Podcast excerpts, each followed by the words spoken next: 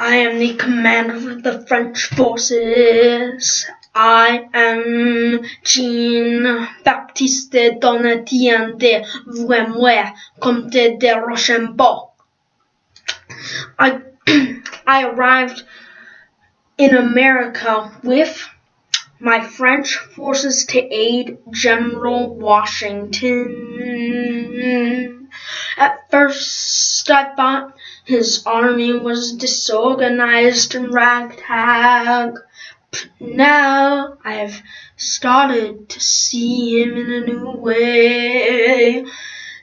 There is a decision to make. Should we take New York back from the British? It's the heart of the revolution. We need it. Or shall we take the limited time advantage of Yorktown? If we take it before the British ships arrive there to aid them, we can win this war, Washington. We can win it. Yes, I know, Lafayette. But I want New York City.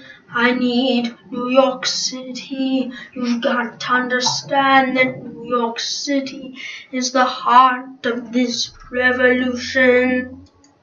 It's the heart of our American cause.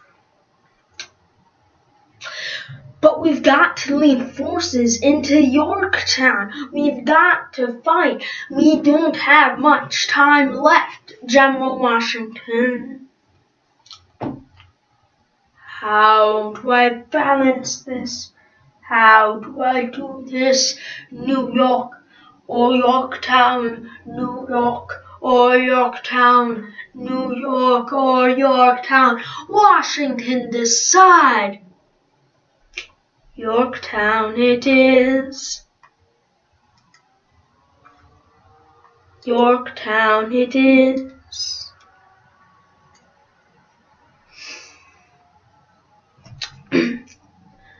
we arrived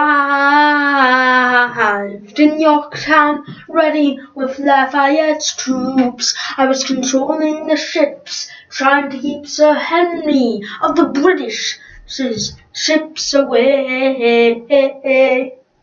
Oh, hey, hey, hey, hey. We fought and we fought and we fought.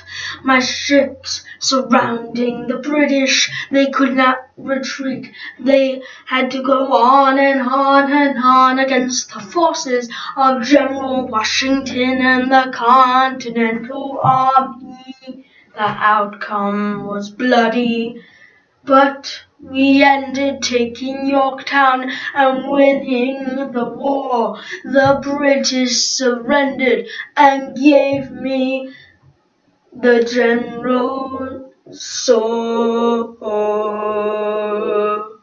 I gave it to Washington, who really deserved it.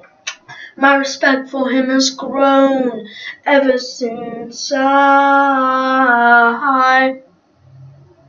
saw it. I am now going back to France. The war is done. I'm going back to France. The revolution is over. The fighting is over.